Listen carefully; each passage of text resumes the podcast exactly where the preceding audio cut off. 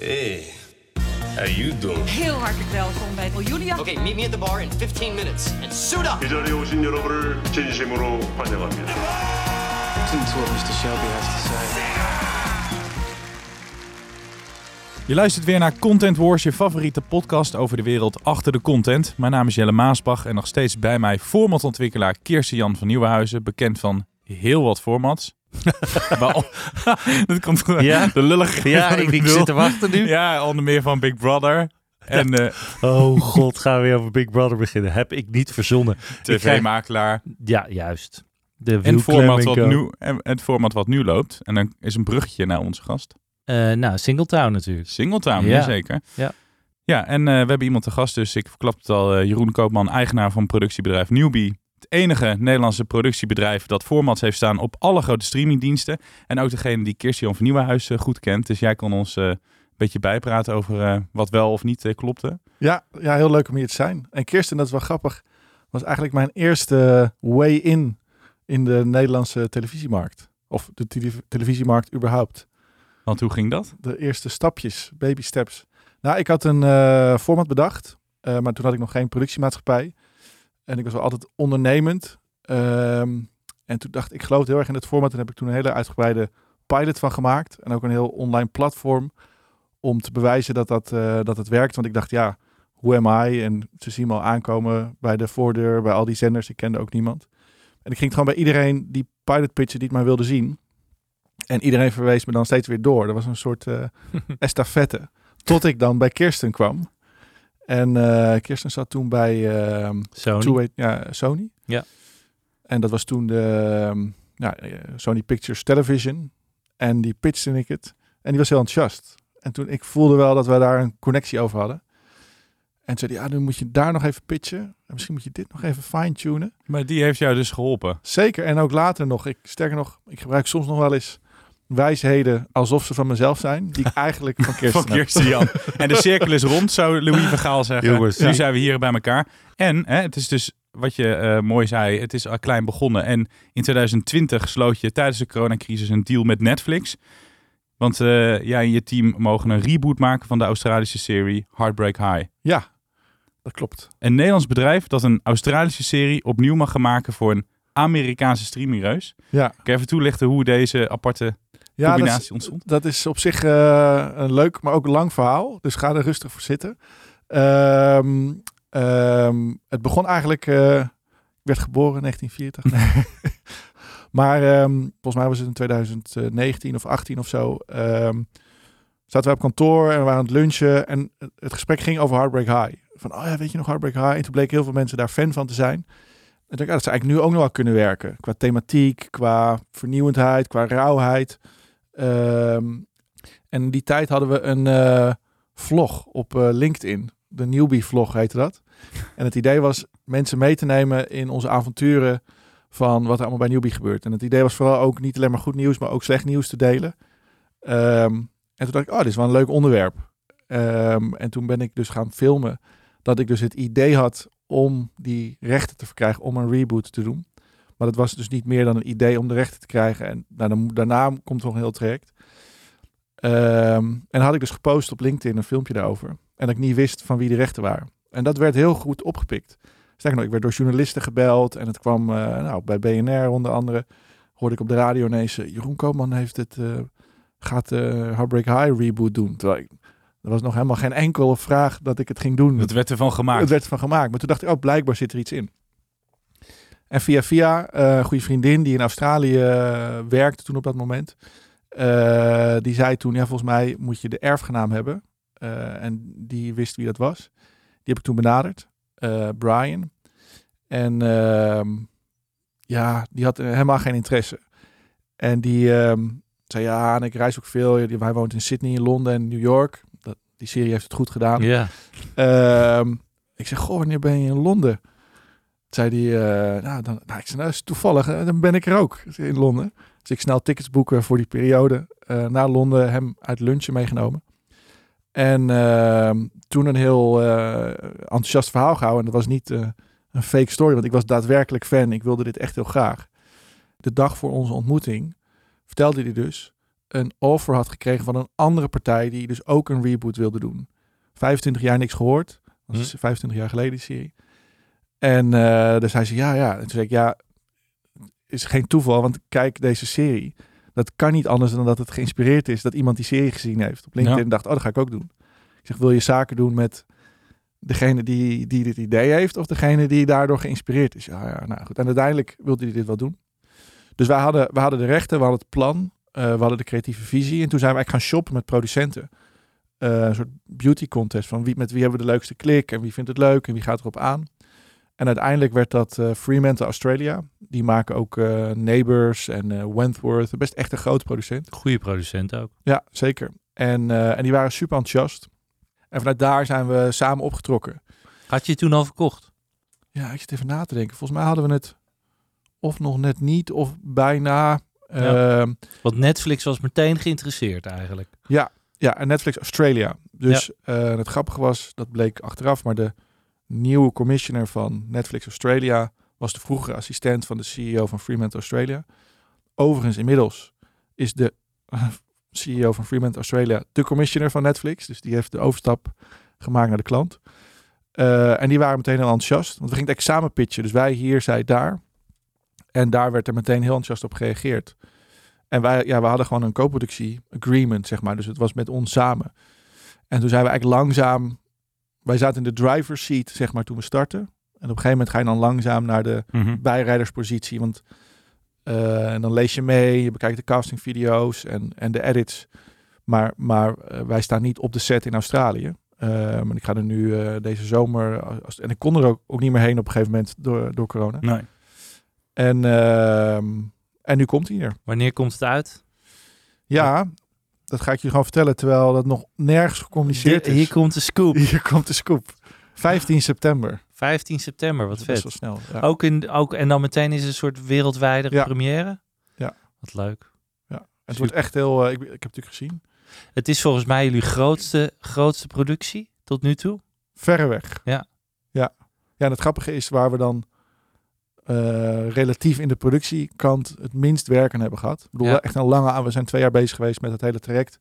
Wat ik je net schetste met rechten Ja. ontwikkelen en eh, dealmaking. En, ehm, en, ehm, en nu, eh, maar verreweg de grootste productie. En, en niet te veel problemen, want dat kan ook. Hè? Dus, zeker als het zo ver weg wordt geproduceerd, dat je natuurlijk een producent hebt waar je tegen dingen aanloopt. Dat merk je pas als het, als het gaan maken natuurlijk.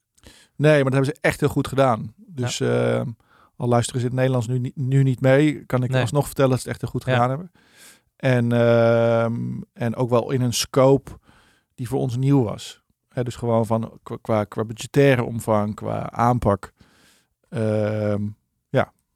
En het is inhoudelijk, ik ben, ja, ik ben er echt heel blij mee. Leuk. Hey, tof. Eh, zometeen meer over eh, de serie en over je werk voor Netflix. Eerst gaan we het hebben over de man en vrouw die in de hoofdrol stond. In de hoofdrol. Dagen, Kirsten, dan kijk ik naar jou. Ja. Wie zit jij in het zonnetje of... eh, We wilden, het even, we wilden het even hebben over de wispelturige carrière van Dionne Staks. Waar veel over gesproken wordt natuurlijk. De, veel kritiek ook op is, op een aantal programma's. En een van de laatste is natuurlijk Dionne Dichtbij, nu met de First Ladies. Ehm, zij is de presentatrice van een van mijn favoriete programma's van Onschatbare Waarde. Wat ik, wat ik er overigens heel goed vind doen, maar dat is ook een heel sterk format. En andere formats is toch wel, eh, ja, dat, dat is heel wispelturig eigenlijk. Ze, ze kan nog niet echt een eh, stempel drukken op heel veel formats. En er is, wat ik al zei, op de andere dingen die zij doet, ook op Dionne Dichtbij, is wel wat kritiek. Het is een beetje oppervlakkig. En het, ik vond de, de serie met Maxima vond ik ook niet sterk. Ehm, maar krijgen ze elke keer de verkeerde formats dan aangereikt? Of, eh? ja, dat is lastig. Ik denk dat ze bij de Max best hele leuke dingen mag doen. Want ze doet daar ook Droomhuis gezocht in plaats van Siebrand. En ik moet je eerlijk zeggen, daar mis ik Siebrand ook een beetje. eh, als ik het haar te overdreven vind doen. Dus ze moet een beetje de manier zien te vinden. En misschien is het soms wel dat ze eh, dat een, een, een programma helemaal dragen voor haar wat lastig is. En dan moet het format gewoon heel sterk zijn. En, dan, eh, en, en misschien moeten ze af en toe ook eens denken aan een duo-presentatie. Dat zou ook wel eens kunnen helpen. Ehm, overigens vind ik bij Dionne dichtbij dat het ook niet op NPO 1 moet. Maar dat is een NPO 2 show als je het gaat doen over eh, First Ladies. Eh, en ik snap ook niet nu de, dat ze het nu gaat uitzenden. Dus dat snap ik eigenlijk ook niet. Dus er zitten een paar dingen waar zij niet zoveel aan kan doen. Maar op een of andere manier is het gewoon lastig voor haar om echt boven het miljoen te blijven, zullen we maar zeggen. Wat ze met onschatbare waarde by far heeft. Hè? Anderhalf Mhm. miljoen kijkers soms. Maar met haar andere shows. Aria doet ze ook. Dat heeft het ook best redelijk goed gedaan, moet ik zeggen. Maar goed, eh, daar wilde het even over hebben. Eh, terug naar jou, Jeroen. Over eh, succes gesproken. Die samenwerking met Netflix. Er zijn heel veel bedrijven hier in Nederland die, die willen echt heel graag een samenwerking met het grote Netflix aan. Jij kan vertellen hoe het achter de schermen gaat. Je gaat natuurlijk nu niet zeggen dat het eh, een broerde bende is. Maar hoe is het om met zo'n grote streamer samen te werken? Nou, het is wel dat je zegt eh, dat iedereen daar heel graag mee wil werken, maar dat is best wel lang niet zo geweest. Ik heb het, eh, wij zijn best wel vroeg begonnen met te zeggen wij zijn volledig gespecialiseerd in het, in het ontwikkelen en maken voor streamers. En jarenlang waren we de enige. En het voelde altijd een beetje alsof, alsof je in een stad woont waar echt een soort super te gekke discotheek is. En of nou, het hoeft niet alleen Netflix te zijn, hè. het is ook Amazon of Viaplay of HBO, zeg maar de streamermarkt in het algemeen. Maar dat je een soort discotheek hebt ontdekt waar de beste DJ's draaien, waar leuke mensen komen.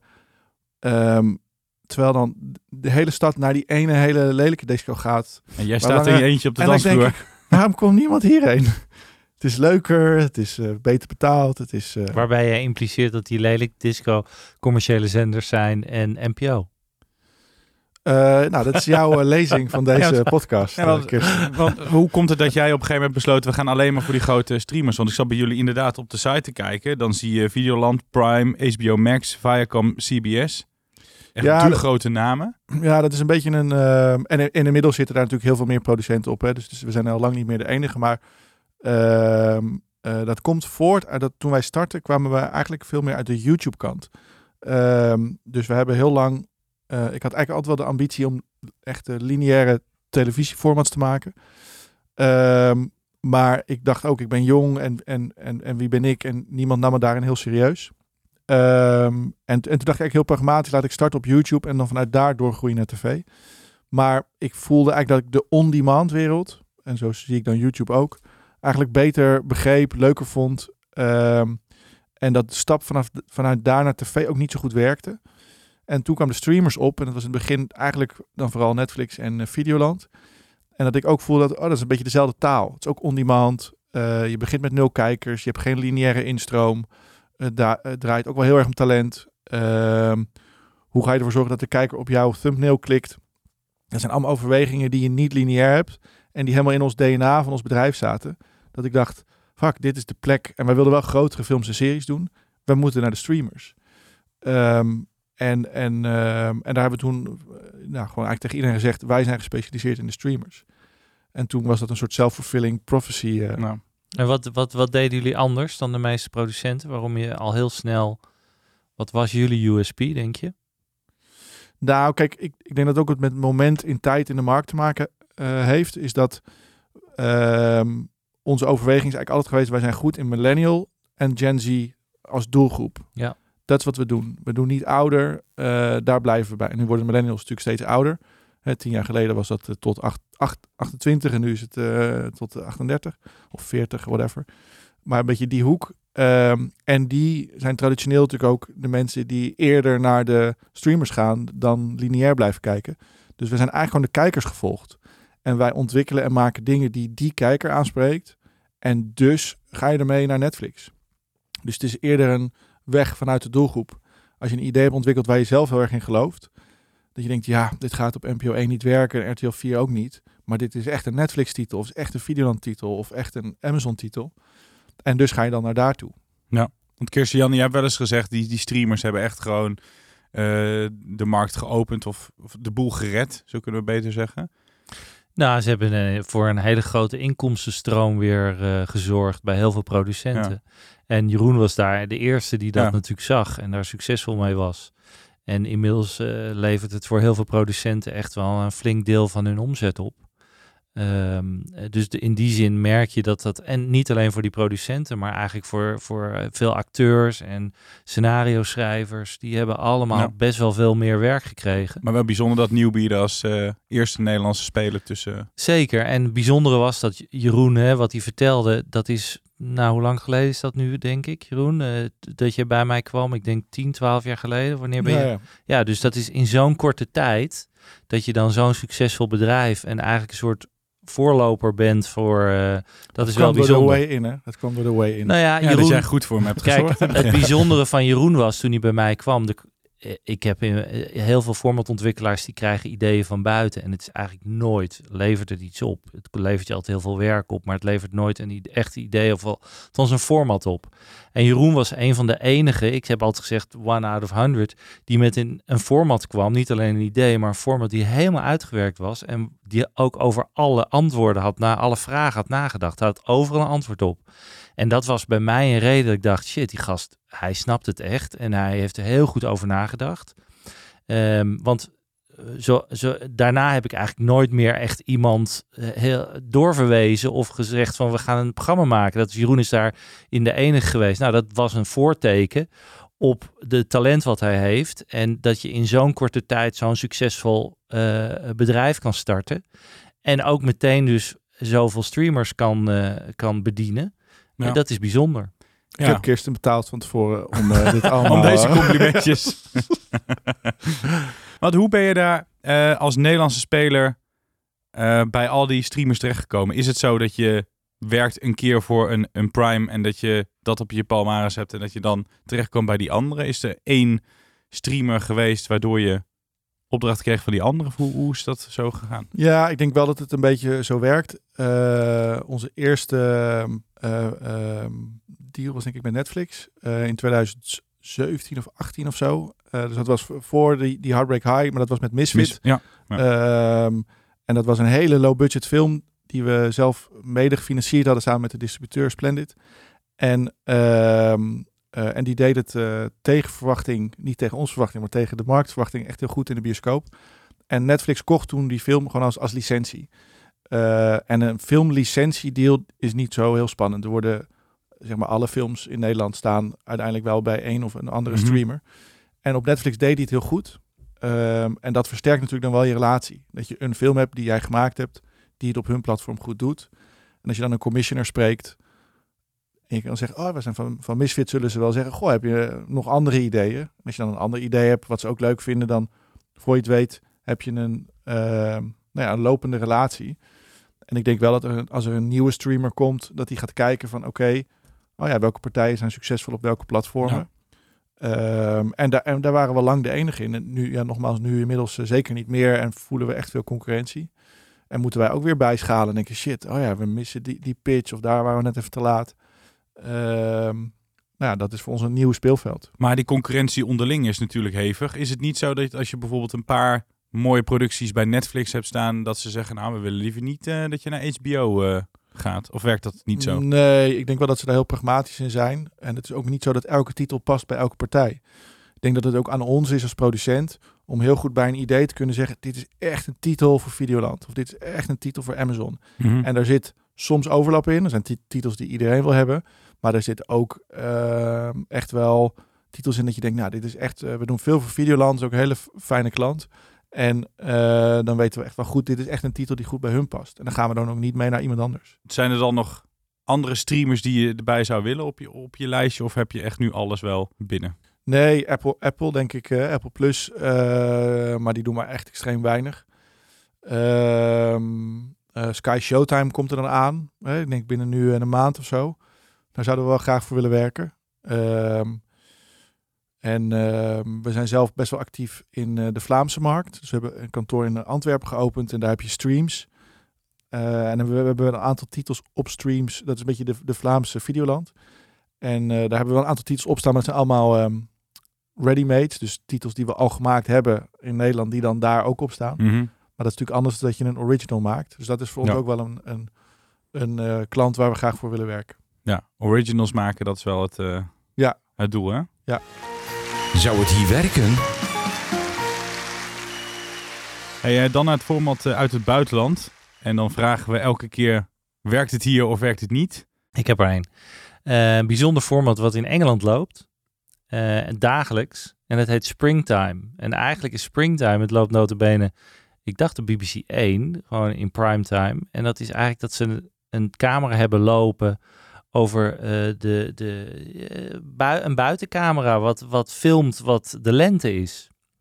Met, eh, met baby of met, met puppies en weet ik het, alles wat er geboren wordt en wat ontspringt. En eigenlijk is het een enorme slow TV. En waar beetje wordt dat uitgezonden? op BBC 1. BBC 1. Ja, ja, dat is ongelooflijk. En eh, dat wordt dus ook goed bekeken, want anders zou dat niet zijn op BBC 1. Ehm, en dan vraag je je af van, ja, hoe is het mogelijk? Hè? Want BBC 1 is toch wel een hele bijzondere, eh, chique zender. En eh, dit, niet dat dit plat is, maar dit is niet dat je denkt, dat ga je uitzenden. En de vraag is, zou zoiets dan op NPO 1 kunnen? Maar zit, Want- er, zit, er, er, zit er tekst in, zeg maar? Of is het... Eh, ja, er zit, er zit ook tekst. Het is een soort voice-over. een beetje Richard Attenborough. Oh ja.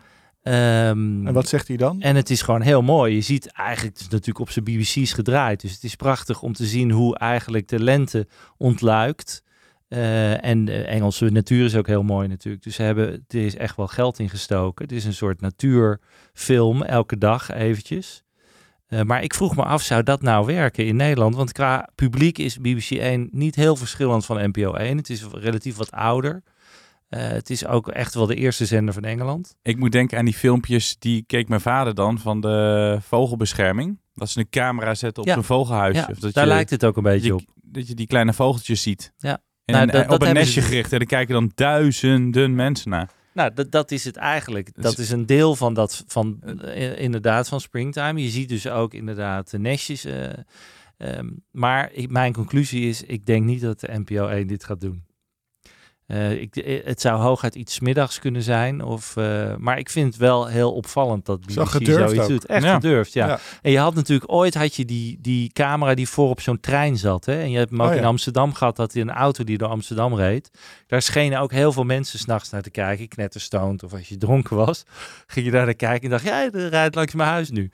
Maar, ehm, dus daar vond ik het ook een beetje op lijken. Het is een soort ultimate slow TV. En, eh, Maar kijken er, kijken er veel mensen naar? Ik denk het wel, want het is gewoon, het is toch BBC 1. eh. Ja. Ik, ik zie dan voor me dat je dat pitcht. Dus dat je bij een zender komt en dat je zegt, nou weet je, het format is dat we gewoon de lente gaan filmen. Ja. En dan met droge ogen. nou, we gaan het doen. Sterker nog, daily. Elke Daily. dag. Ja, dat is wel knap. Ja, dat is knap. Dat is de dat zegt absoluut. wat over de. Nee, het zegt wat, want ik zeg ook wel eens van het verkopen van formats is vaak nog belangrijker dan het idee. Dus dit is zo'n voorbeeld. Maar goed, dat was eventjes een... Nou, eh, leuk. Ja. Het gaat niet werken, maar Ga kijken mensen, BBC 1. had, eh, had eh, leuk kunnen zijn. Jeroen, je zei eerder dat een deal met Netflix niet een droom was die uitkwam. Daar was je eigenlijk best wel bescheiden over als ik jou zo eh, teruglas. Wat is de droom dan wel? Heb je dat gezegd? Ja. Nee, eh, nou, dat zit hem denk ik meer in ehm, dat als ondernemer en is dat je altijd naar een soort doel werkt. Maar als dat doel er eenmaal is, heb je, heb je al lang halverwege iets nieuws bedacht. En dat Mhm. zit hem dan meer in, ja, dat klinkt eh, natuurlijk zo eh, open deur, maar in de weg erheen dan in het behalen van dat doel. En nu denk je, dan, ja, we eigenlijk een tweede seizoen of een derde seizoen. Of ja, we hebben het dan wel in co-productie gemaakt. Dus ik zou dat dan liever uiteindelijk ook wel weer zelf willen maken. Ehm, dus, dus voor ons zou nu de droom zijn eh, een, een grote internationale productie, maar die we dan volledig autonoom hebben ehm, kunnen maken. Eh, dus niet, niet met een co-producent samen. En eh, ook waar die over moet gaan? Of heb je dat nog niet helemaal... Nee, ik denk wel dat, dat, dat we het als bedrijf steeds belangrijker vinden om impact te maken, ook met het verhaal dat je vertelt. Dus wat, wat niet alleen maar dat het scoort of dat het tof is of dat er eh, veel kijkers zijn, maar ook ja, wat is de maatschappelijke impact en wat vinden mensen ervan op die manier. mhm. Dus dat je iets in beweging kan zetten. En dat kan natuurlijk zeker niet met eh, elke titel. Ehm, maar ik denk wel dat, dat we dat proberen en titels op basis daarvan proberen te beoordelen. Van, ah ja, wat, ja, wat is eigenlijk onze boodschap hiermee? Ehm, en daarin werken we overigens wel heel vaak met extern talent. Dus wat je net zei, ehm, dat er maar weinig vanuit extern goede ideeën komen, komen er bij ons, vind ik, echt veel goede externe ideeën. En zijn veel van onze succesvolle producties komen voort uit een idee van iemand die dat bij ons is komen pitchen. Maar dat zijn over het algemeen wel professionals, toch? Die dat komen. Het zijn professionals in andere werkvelden. Ja. Ja. Dus het zijn theatermakers, het zijn ondernemers, het zijn eh, advocaten, Ja, grappig. podcastmakers. Ja. En, en die proberen we dan te omarmen. Dus je komen met een idee naar jou toe. Ja. Van ik heb een idee voor een serie. Ja. Wat grappig. En Wat soms is het gekste beroep wat bij jullie wel eens heeft eh, gepitcht? Dat bijvoorbeeld een eh, eh, verpleegkundige en Nou, wij doen bijvoorbeeld, zijn we be- ja, ik weet niet of ik dat kan vertellen, maar je kan niet alles bezig. nee, dat kan ik trouwens wel vertellen. We hadden, eh, er was bijvoorbeeld een, eh, een verloskundige. En nu was dat wel in samenspraak met een, een literair agent. En die kwamen eigenlijk als duo vertellen dat ze een boek gingen schrijven. En dat was een dagboek van een verloskundige. Ehm, en dat sprak ons meteen, eh, zij sprak ons aan, maar ook het verhaal van wat zijn nou de avonturen. In Nederland is natuurlijk heel gek wat dat betreft hoe het werkt met de thuisbevallen. Ja. Dat is Ja. insane. Redelijk uniek. Eh, echt Ja. uniek.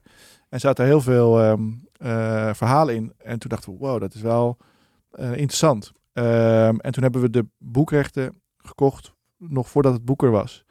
En dat werkte heel goed, want vervolgens werd dat boek best wel een hit. Ehm, en toen hadden wij die rechten en toen zijn we dat gaan pitchen als eh, serie. En dus dat was een verloskundige. wel tof. En, en die serie die gaat er komen. Daar zet, dat daar- dat hoop ik wel, ja. Dat kan ik nog niet zeggen.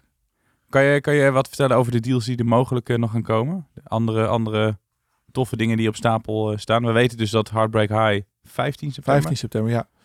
Ehm, ja, qua release. Ehm, hebben wel echt een aantal hele... Kijk, we, wij zitten, we hebben best wel wat aan de personality documentaire kant gemaakt. En ook aan de reality kant. Mhm. Rondom personalities. Rico Verhoeven, Boef. Ja. En Loisa ehm, Loisa, ja, Loisa. ja. Ehm, en daarin zien we zelf wel een verschuiving. En dat komt ook vanuit die maatschappelijke ambitie om iets meer naar, ik zou zeggen, eh, echt maatschappelijke thema's te gaan. Of dingen die er in de maatschappij zijn gebeurd. Of groot nieuws.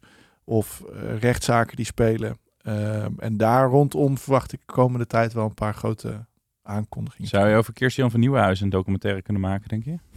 Zeker. Ja, dat is wel. Ik weet niet of er heel, Heel veel makkelijk. mensen. ik zou kijken. Schandaal, schandaal. Ja, maakt elke keer impact als je hier in deze podcast zit. Valt, nou ja, ach, nee. Jij wilde net wat vragen aan Jeroen. Het ging Nee, nou, ik weet dat Jeroen net een kantoor heeft geopend in België. Dus dat, eh, daar feliciteer ik hem allereerst mee. Maar ten tweede is de vraag, is, het nou, is België nou een hele andere markt dan Nederland? Wat, Ja. wat is daar anders aan? Nou, het is de ogenschijnlijkheid van dat we dezelfde taal spreken, dat het heel erg veel op Nederland lijkt. Maar dat is helemaal niet zo, ook cultureel gezien niet. Ik persoonlijk vind ik eh, België een prettigere markt dan de Nederlandse. Misschien is het ook omdat ik nieuwkomer ben en nog geen slechte ervaring heb gehad. Hè. Dat, dat kan natuurlijk. Eh, maar het is echt een makersgedreven markt. Eh, ik denk dat de, de, de makers daar echt op een podium staan. Ik zie mezelf overigens niet als maker, maar ik zie wel het als mijn rol om de beste makers te vinden en, en talent te herkennen. Ehm, er wordt meer tijd genomen, zowel in de relatie als wel in het maakproces. En ja, laten we wel wezen, als je gewoon kijkt nu welke series en films internationaal impact maken, zijn het er meer Vlaamse dan Nederlandse. Met name overigens aan de fictiekant, maar ook, wel aan de non-fictiekant. Veel grote formats die het ook hier goed doen, komen uit België. Eh, en daar zijn ze heel bescheiden in, maar ze doen het hartstikke goed. Ehm, en dus ik vind dat we daar heel veel van. Onze ambitie van naar Antwerpen was, was eigenlijk om daar ook van te kunnen leren. En, en dat mee te kunnen nemen. En ehm, ja, dus het is, het is een, is hele leuke markt. Wordt veel gemaakt. Er zit veel talent. Dus En is, het, eh, is er nog een verschil tussen de Fran het Franse deel en het Nederlandse? Behalve Ja, dan ja, dat, ja. eh, je werkt eigenlijk alleen maar in Vlaanderen. ja, als ik het over België heb, bedoel ik het Vlaams, Vlaamse, eh, ja, Vlaams gedeelte. En dat, en dat geldt ook voor hun zelf. Dat werkt eigenlijk helemaal niet samen. Nee, totaal niet. Ehm, als je aan een Vlaming vraagt die zegt ik woon, ik woon aan de zuidgrens, dan bedoelt hij de zuidgrens van Vlaanderen. Ja. En ik was bijvoorbeeld bij de VRT, dat is de Vlaamse publieke omroep. En dan heb je, dat is in Brussel, en dan heb je aan de, aan de heb je ook de RTBF, dat is, dat is de, ehm, Franse. de Franse publieke Ja. of juist de Waalse publieke omroep. Ja. Dus één heel groot pand. En de linkerkant is eh, de VRT en de rechterkant is dus eh, de RTBF. En er is geen enkele kruisbestuiving tussen die twee. er zitten Dus- ook geen deuren. Nee, nee, dus, ja, er zit een deur, maar er gaat niemand doorheen. En ehm, als je het ene pand bent, is ook andere cultuur, andere mensen, andere werkwijze, andere financiering. En een, een deurtje verder, daar kom je dan dus niet. Ik kom daar ook niet, is totaal anders. En, eh, maar ook eh, de streamers, hè, de streams levert ook alleen maar ehm, tot aan de Vlaamse grens. Telenet, eh, het zijn allemaal ehm, zeer lokaal eigenlijk. En het grappige is, ehm, er was een Vlaamse producent en die zei, ik zeg, waarom zijn jullie nou zo internationaal, zo succesvol? Ja. En toen zei, en in tegenstelling tot Nederland, tot, hè, tot op zekere hoogte, even de formatmarkt uitgezonderd. Ja. Ehm, en zeiden ja, dat komt omdat Nederland is eigenlijk net groot genoeg om het net aan te maken qua markt. Net aan. Dus als je het heel low budget maakt, efficiënt, kan je het net maken. En België is eigenlijk net klein. En dus wij moeten wel internationaal kijken. We moeten wel, dus vanuit een, en dus daardoor zijn er veel, eh, de VRT en Netflix werken bijvoorbeeld structureel heel goed samen. Nou, NPO en Netflix zie ik niet samenwerken. Nee. Ehm, maar dat, du- dus, dus die samenwerkingen worden veel meer gezocht. Streams, weliswaar is dat in de praktijk wat weer barstig, maar is ook een samenwerking tussen zo'n beetje alle zenders. Nou, Videoland is echt alleen van RTL. Ja. Ehm, en niet ook een beetje van de NPO. Dus ik denk dat ze door samenwerking sterker zijn. Leuk, goed verhaal. En dit eh, was me alweer bijna, maar voordat we afzwaaien, hebben we altijd een tip. Heb je dat wel doorgegeven aan eh, Jeroen of ook niet? Nee. Maar dat maakt niet uit. Die kan je nog even over nadenken. Kan je nog even over nadenken? wij gooien er altijd iets in. Ja. Nou, ja, jij Wat je gezien hebt, wat je gezien wat hebt, leuk is. wat je, een, Ja. een nieuwe, een nieuwe Ja, leuke maar wij serie. beginnen. Maar wij Ja. beginnen wel. Zal Ja. ik aftrappen? Nee, jij mag aftrappen. Ik kijk eh The Lincoln Lawyer op Netflix. Echt geniaal. Gaat over een eh, advocaat die is al een jaar uit geweest, drugsverslaafd geweest. Een ernstig eh, ongeluk gehad, surfongeluk. Daarna is hij verslaafd geraakt aan medicijnen. En dan is hij net uit zijn rehab en dan wordt hij gebeld van je moet naar de rechter komen, want je erft een hele praktijk.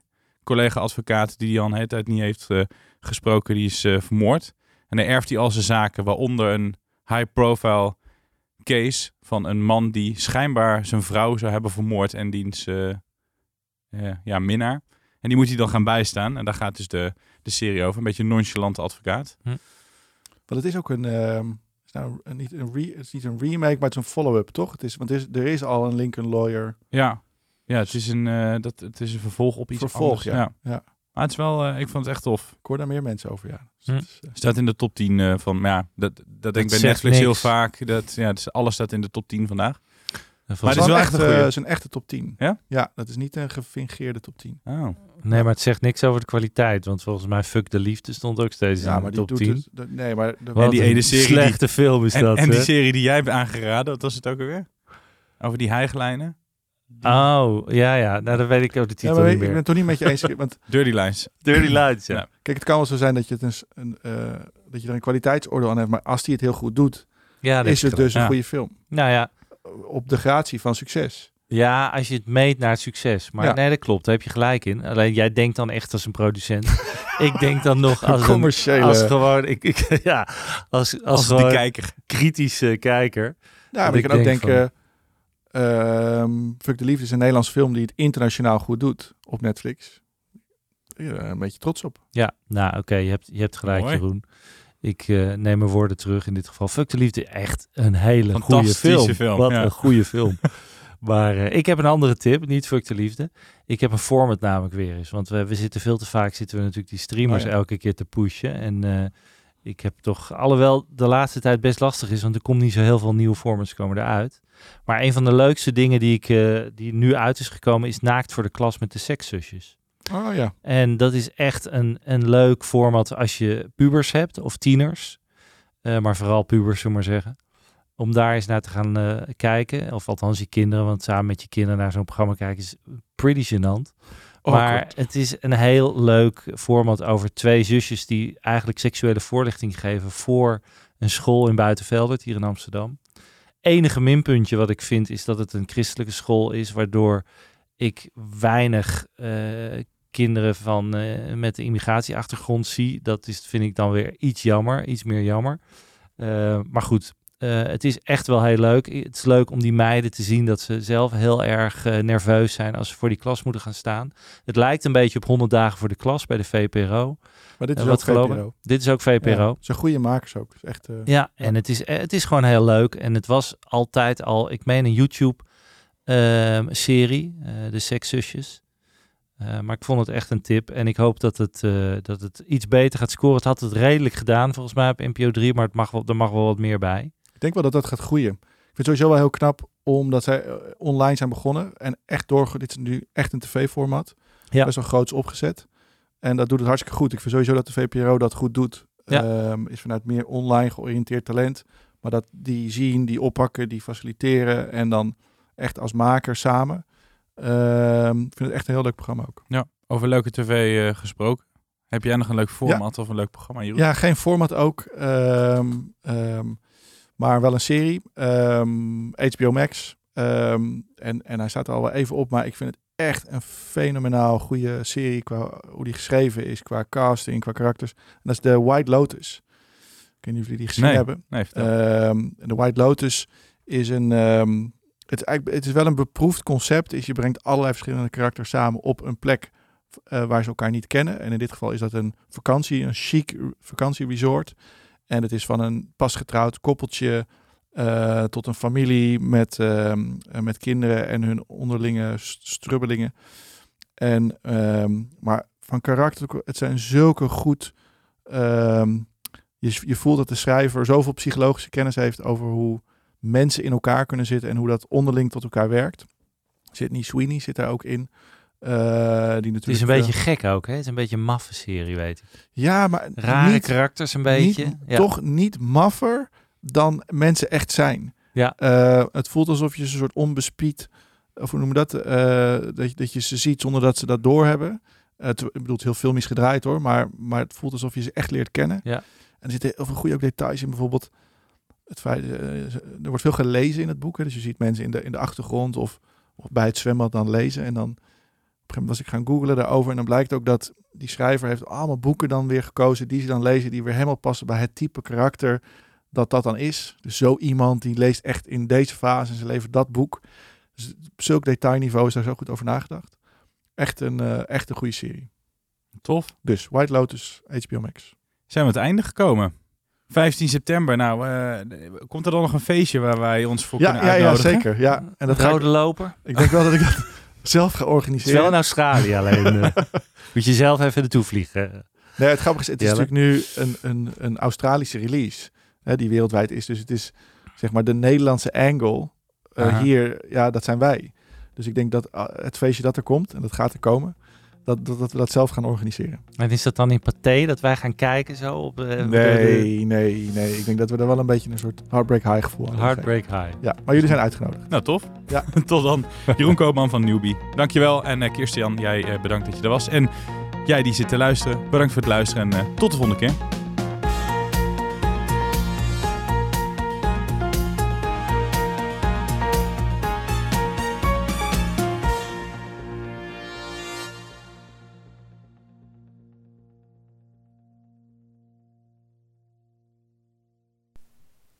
Ben jij content met deze content? Vergeet je dan niet te abonneren op Content Wars.